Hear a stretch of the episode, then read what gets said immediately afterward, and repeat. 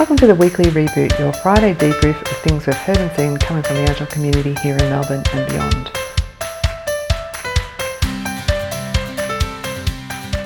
We're at the pub Yeah. in the mid- middle of um, last conference, um, the evening of the second of the first day, and I said, "Oh, who are the, the speakers tomorrow morning?"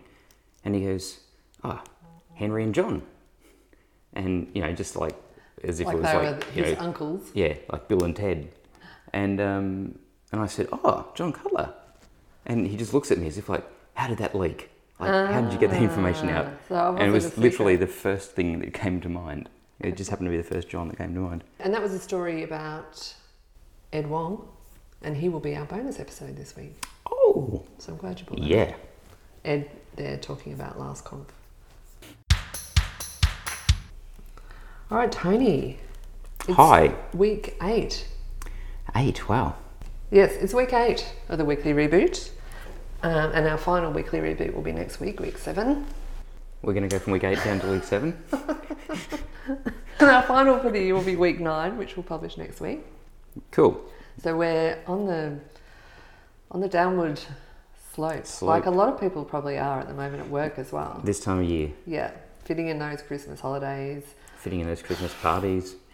fitting in those Christmas functions, um, trying to come to work the next day with a clear head, as well as squashing in every possible thing they can off their respective backlogs by the end of the year. This week, I've got a few things to talk about. So have I. Great, I'll let you kick us off. Well, the first thing I found this week was um, another little tip to work with um, remote meetings, which is using hand gestures in video meetings. So there's a guy called Jamon Holmgren from Infinite Red, I think it is. Interesting first name, which means ham in Spanish. Anyway, Jamon. Anyway, I love your fun facts. random facts. So, in um, video meetings, they've developed a system where people who are waiting to talk um, about something hold up one finger or hold up a finger in view of the video so that people can, can see that someone's got something they want to say. And if you go to, you want to put your finger up and you see someone else has already got their finger up, then you hold up two fingers and then three fingers for the next person, etc. And then you sort of queue, it's a queuing system so that people can see that there's other people wanting to talk. Um, and if you've got a small, a very short thing to say, like a few seconds, then you hold up your hand in a in a circle. So you know, like your Like an OK. thumb and first, like an OK symbol, yeah, your thumb and first finger together. And uh, they found that it, it helps helps the meeting flow, helps people talk, stop talking over each other or uh, loudest person talking, uh, those types of problems as well. And as soon as I read it, I thought, actually, this would probably work really good in physical meetings as well. I was thinking There's that. Like, no how do reason. do that in physical meetings? Oh, it's probably just the loudest shouting person wins. Yeah, there is something that you get in when you're together and you get in body language that you probably see a bit of people sitting upright, paying a bit more attention. Mm. That indicates. Sometimes I do say, "Hey, you look like you've got something to say." Yeah, and often people are sort of like wanting to talk Yeah. and have a hand up or something. Yeah. Um, but the results they saw were easier to follow flow of conversation, happier, more engaged participants, tighter and faster meetings, um, more substantive discussion, and more positive reinforcement of each other. Excellent. So it's good. All right. So most of mine come from Twitter this week, and I've picked ones where if you follow the links and have a look, you won't get bombarded with ads because I've been infuriated by watching pop up ads on media websites this week to the point that I even created a stupid template for how media websites look just because it's so infuriating. My first tweet is from a guy that I follow on Twitter called DHH. I just I didn't even know why it appeared in my Twitter feed, but it did. But essentially, it caught my attention on Wednesday morning, and it was when every chat app in the world has died off, email will still be here. And, hmm. you know, that's a bit of a red rag to me because I'm not an email fan in general. And then he followed on with email got so many things so right that we're still unpacking its brilliance four decades later. Long form and asynchronous, email is an ace medium for fully considered thoughts, not knee jerk instant reactions. We lost sight of that due to chat. Mm-hmm. And then someone responded um, that said, and said one is a commercial product and the other is a protocol. I thought, oh, yeah, that's true. And then there was a few other kind of considered tweets after that, which was like, funnily enough, if you need to sign up to any chat tool, you have to enter your email to become a user of it. Well, it's an identifier Yeah. as well, right? Because it's a protocol and not a you know particular product. Anyway, so I followed this rabbit hole for a little while, and it turns out he is The creator of Ruby on Rails. absolutely David Heine Meyer Hansen. Can you read that better for me, please, in your slightly more European savvy Heine Meyer Hansen. There you go. So he's, he partnered with Jason Fried as well in creating Rework, and his latest book is called It Doesn't Have to Be Crazy at Work.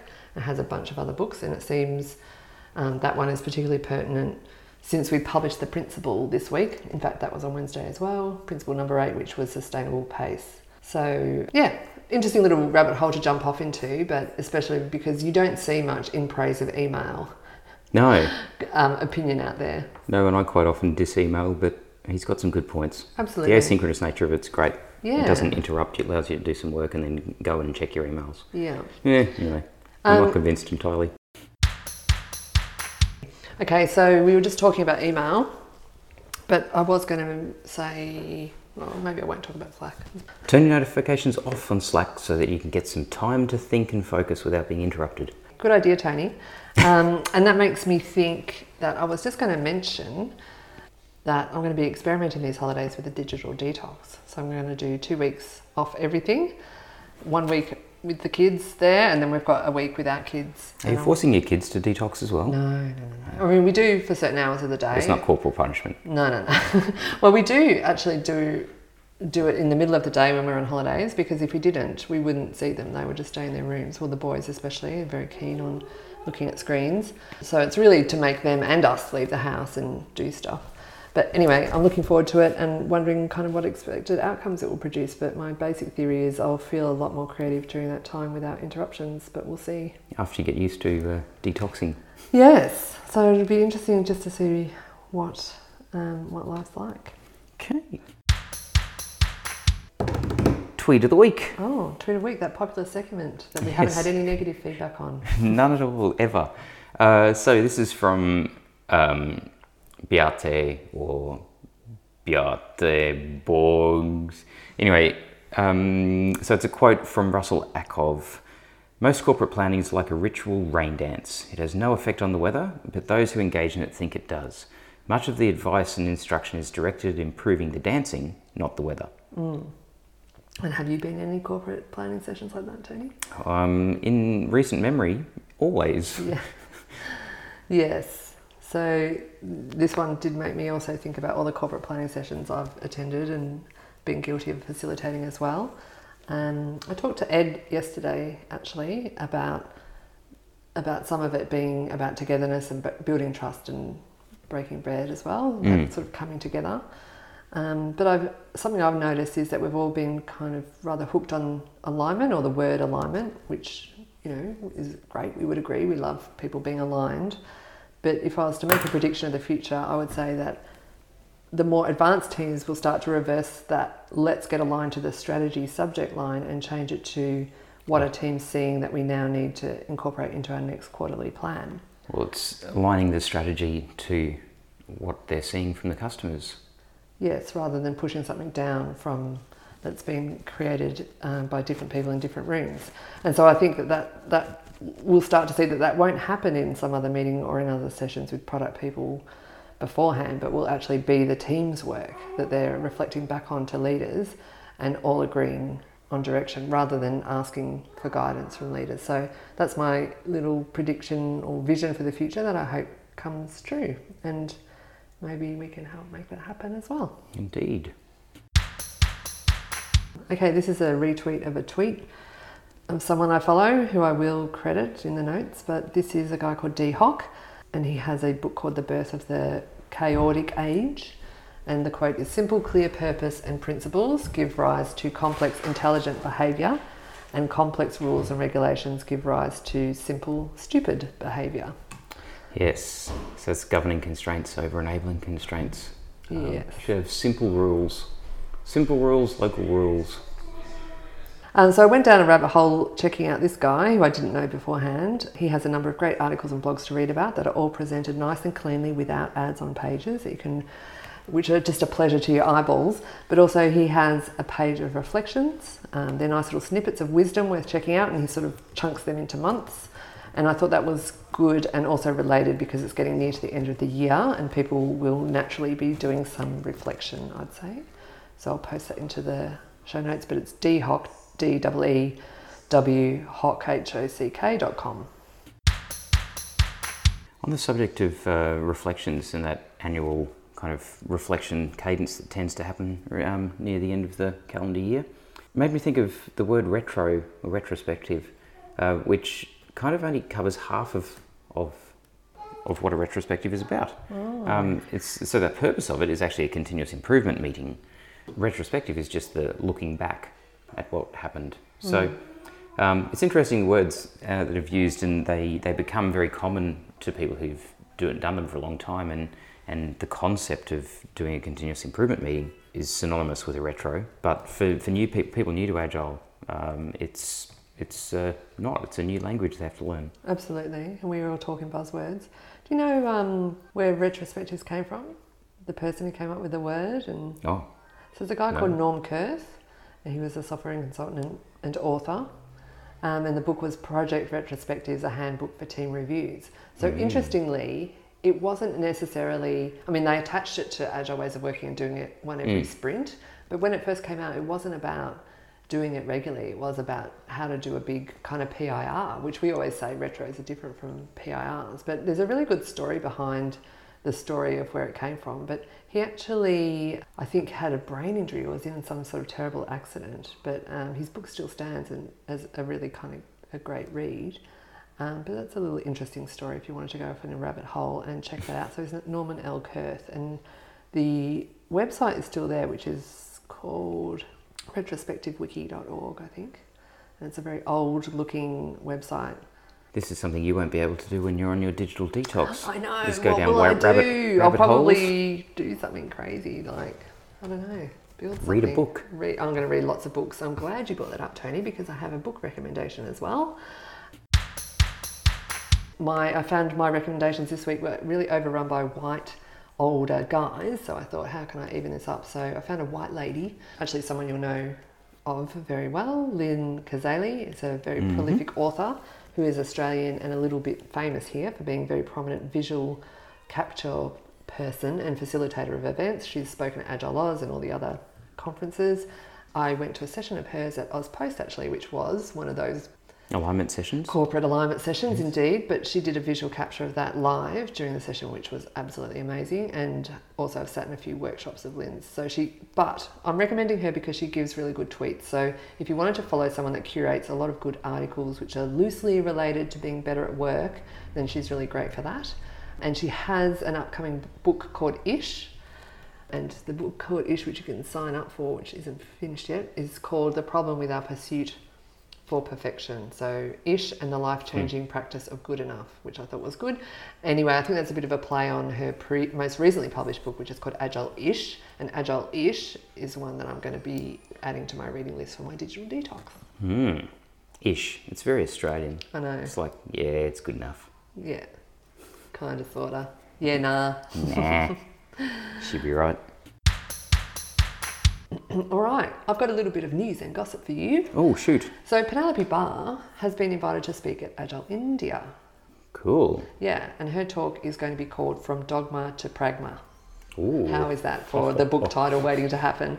Um, and it's about enabling Agile across 5,000 people, 500 squads, and seven regions, which, of course, will be the story of her work at ANZ or her and her team's work at ANZ. And she's the lead for the Centre of Expertise on New Ways of Delivering.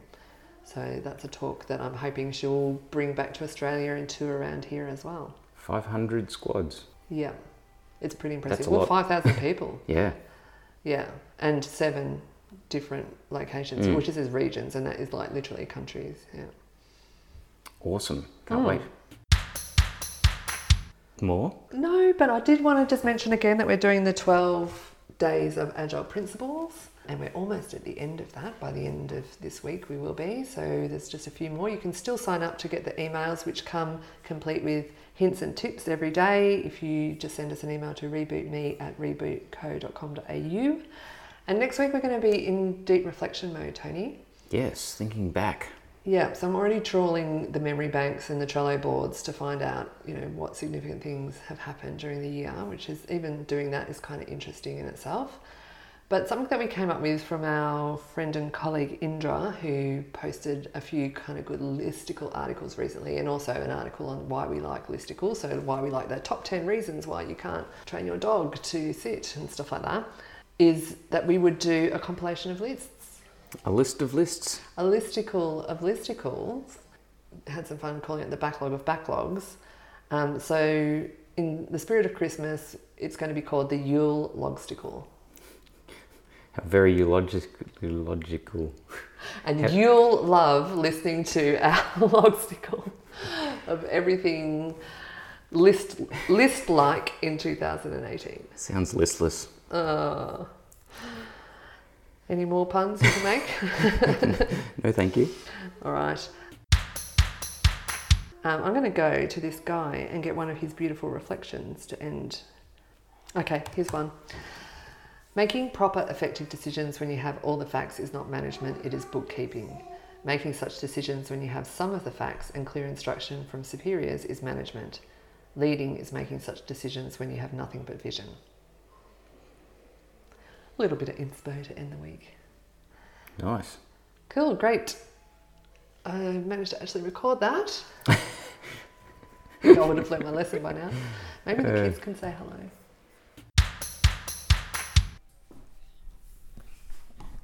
Hi, Otis. Apart from um, learning about batch size reduction, what was your favourite thing that happened this year? Um, when we played PE and we knew, and we learnt new games PE and learning new games. Awesome. Thank you. in PE. There's no way I'm doing this. Hi, Archie. I have no idea what you're talking about. I'm asking a question. What was your What was the your favourite thing that you learnt this year? Um, my times table.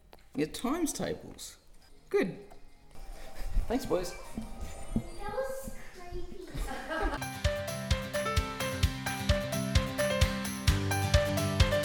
To subscribe to the weekly reboot, hit subscribe in your podcast platform or get it delivered to your inbox weekly by dropping us a line at rebootme at rebootco.com.au and we'll look forward to hearing from you there.